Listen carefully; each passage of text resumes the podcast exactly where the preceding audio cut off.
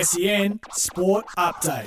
G'day, it's Sam Fantasia with the latest in sport, all thanks to car sales, everything you auto know. The third test between India and Australia is underway. Stand-in skipper Steve Smith losing the toss, the home side batting first at indoor. Cameron Green and Mitch Starc have come into the side for the must-win matchup. They replace Pat Cummins, who's back in Sydney to care for his ill mother, and Dave Warner, who has a fractured elbow. Brisbane's become the ninth club to name new captains for the 2023 season. Lockie Neal and Harris Andrews to lead the side, Hugh McLuggage named as vice-skipper. They take the reins from Dane Zorko, who stood down from the role last month after being in the position since 2018. St Kilda's Max King says there's still no date for his return to footy as he tackles rehabilitation from shoulder surgery on a week-by-week basis.